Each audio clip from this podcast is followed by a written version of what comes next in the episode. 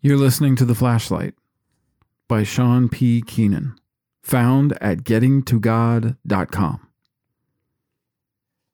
Yay, my first lecture or sermon or whatever you want to call it. I'm excited about this because the other podcasts that I've done have been like just reading articles and that's kind of bland. This, I'm just more winging it. Um, but don't get too close to me because for my first sermon, I've got a bit of a cold. I don't want to get you sick, so be careful. Warning aside, I got this flashlight, and it's it's a very special flashlight to me because um, years ago, Grace's mom and dad gave it to me for Christmas, and and I believe her dad probably picked it out because you know a flashlight, it's like a guy thing to give a guy, right? So shortly after that Christmas, her father died. And unfortunately, I didn't get to know him that well. But I really liked the, the guy. And and um he didn't get to meet my kid in the flesh, and I'm highly disappointed for that. The guy's a role model to me. He went through a, a really difficult childhood, just like I did. And just like I did, he came out being a good father to his daughter and his son.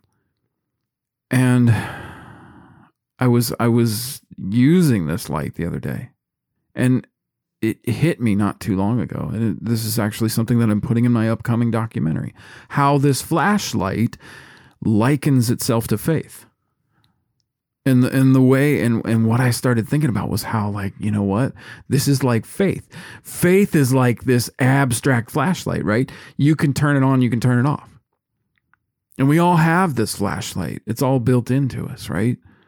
But then we've got you got to put the batteries in, you got to flip the switch, you got to do this, you got to do that. There's a lot of things that if you let the world seep in and all the, you know, theories of evolution and theories of this and theories of other religion and all that kind of stuff, you can really start to get to where you're afraid to turn that flashlight on.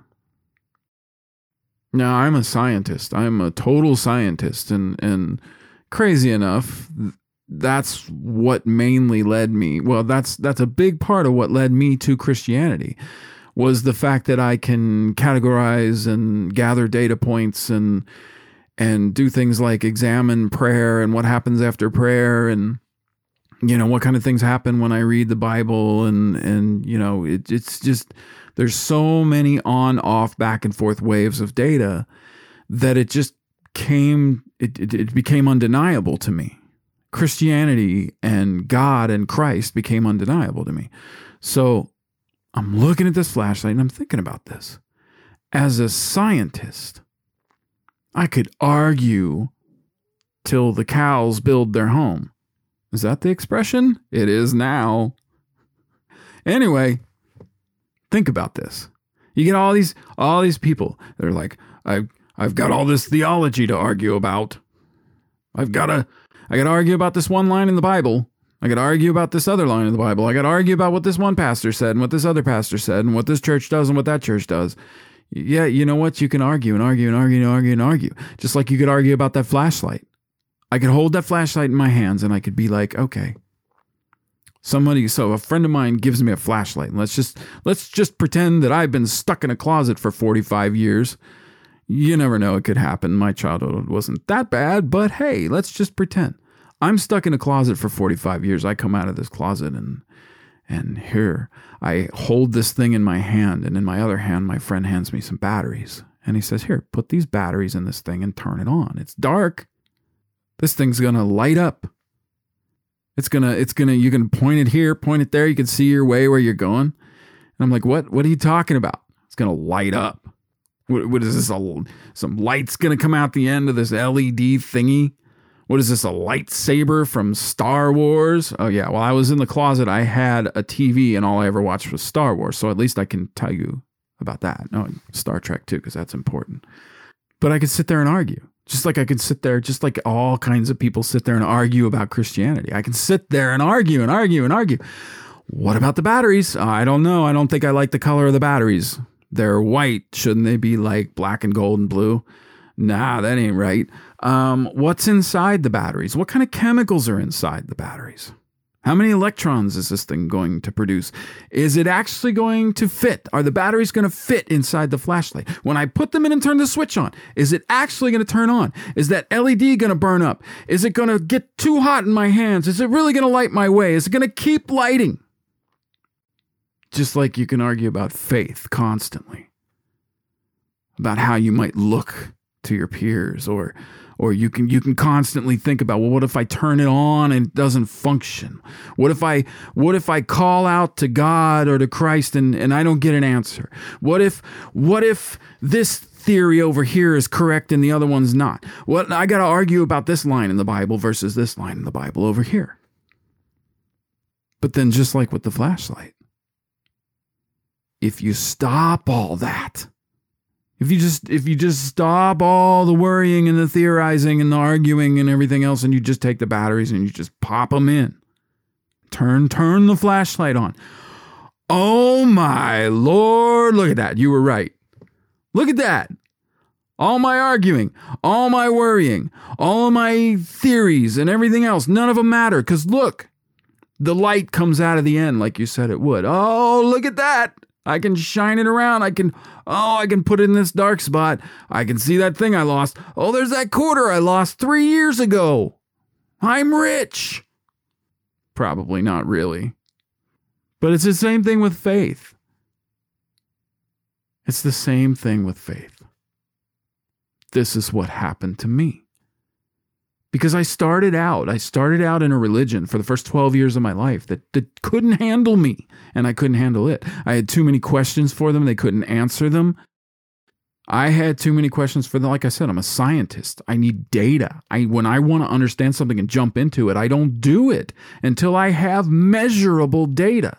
I can say I've done this a thousand times and had the same result, and then not done it a thousand times and had the same opposite result. And and and so I left and I became an atheist. I said, This is what God is about. Nobody's got answers. Nobody can fill in the blanks. Nobody knows because it's not real. And then after a while, I became more like agnostic. And for a little bit, I jumped in and out of Christianity for a bit, but I didn't study it. I just kind of went to church and went, Yay! Jesus loves me. This I know, for the Bible tells me so. Well, you know, hey, not, that, not a half bad song, but that's not how I know I'm loved by God in Christ. I know through experimentation.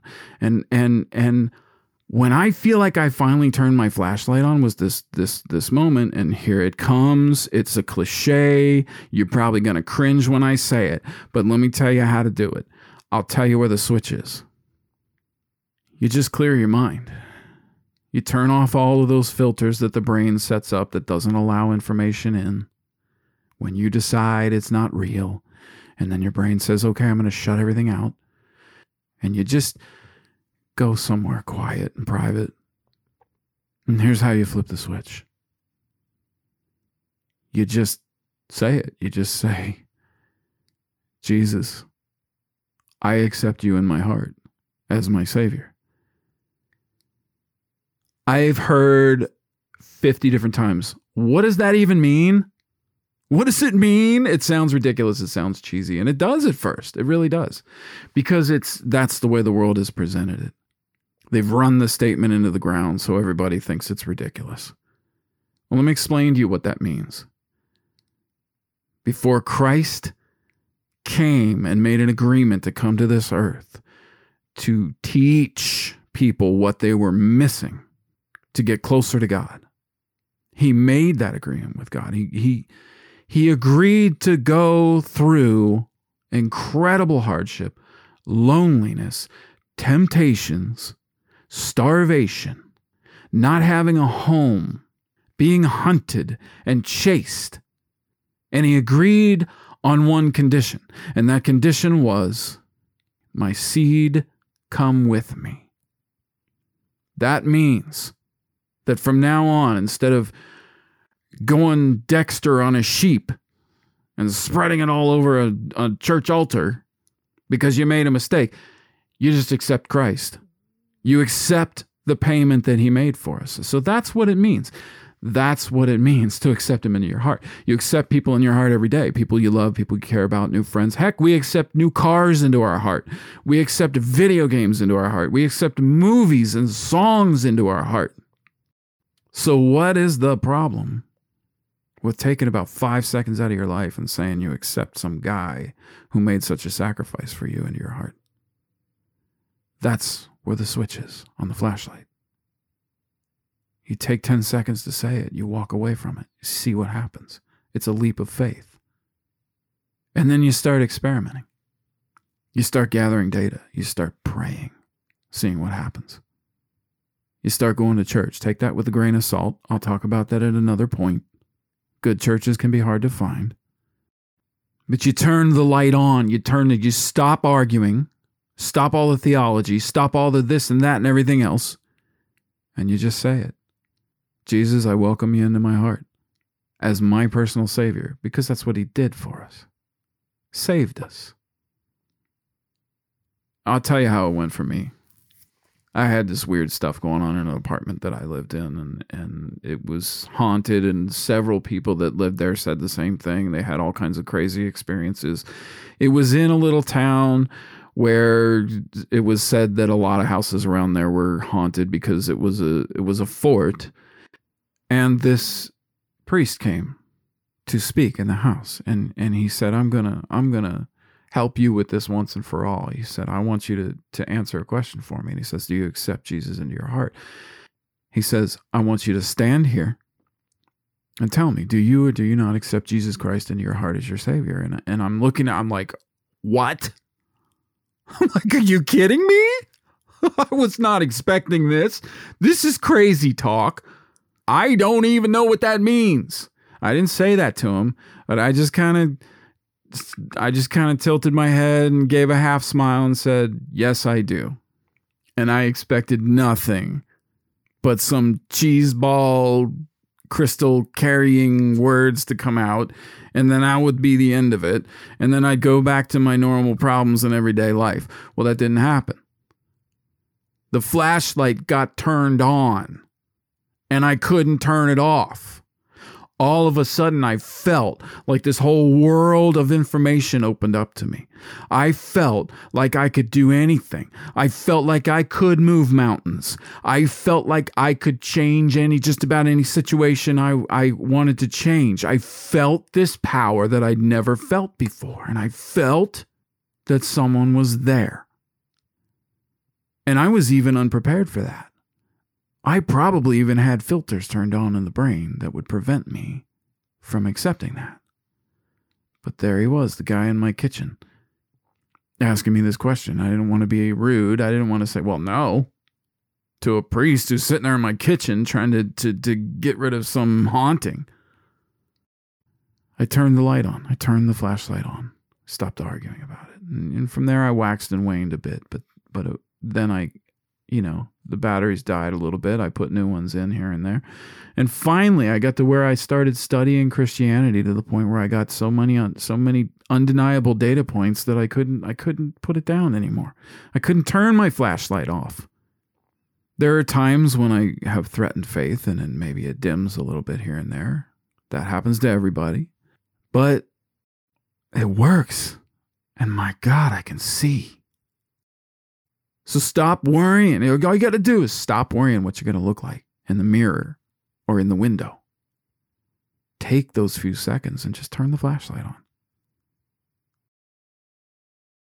Thanks for listening.